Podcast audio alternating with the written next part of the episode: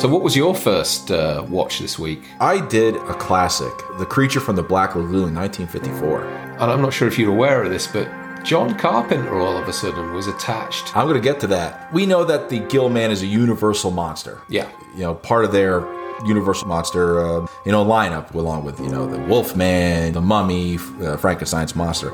But get this 1982, John Landis was involved and hired people to make the remake for Universal. Universal didn't want to go through with it because they thought it would conflict with their Jaws 3D movie.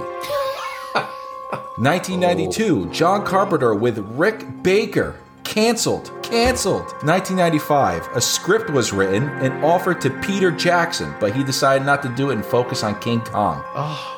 1996, Ivan Reitman planned to direct but canceled. 1999, now this is the part where you get close to maybe a possible remake.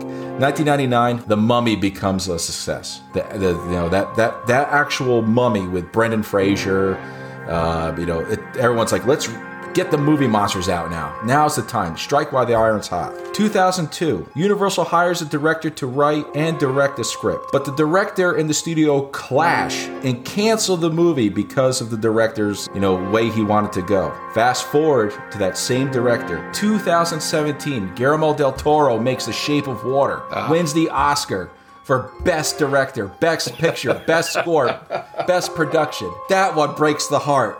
I do love The Shape of Water, though. You know, it is that was his letter. that was his direction that he wanted to take. This Universal monster has been chewed up and spat out more than any Universal monster.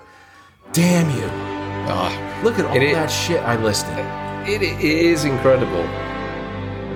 The Slaughterland Podcast. Coming this Friday.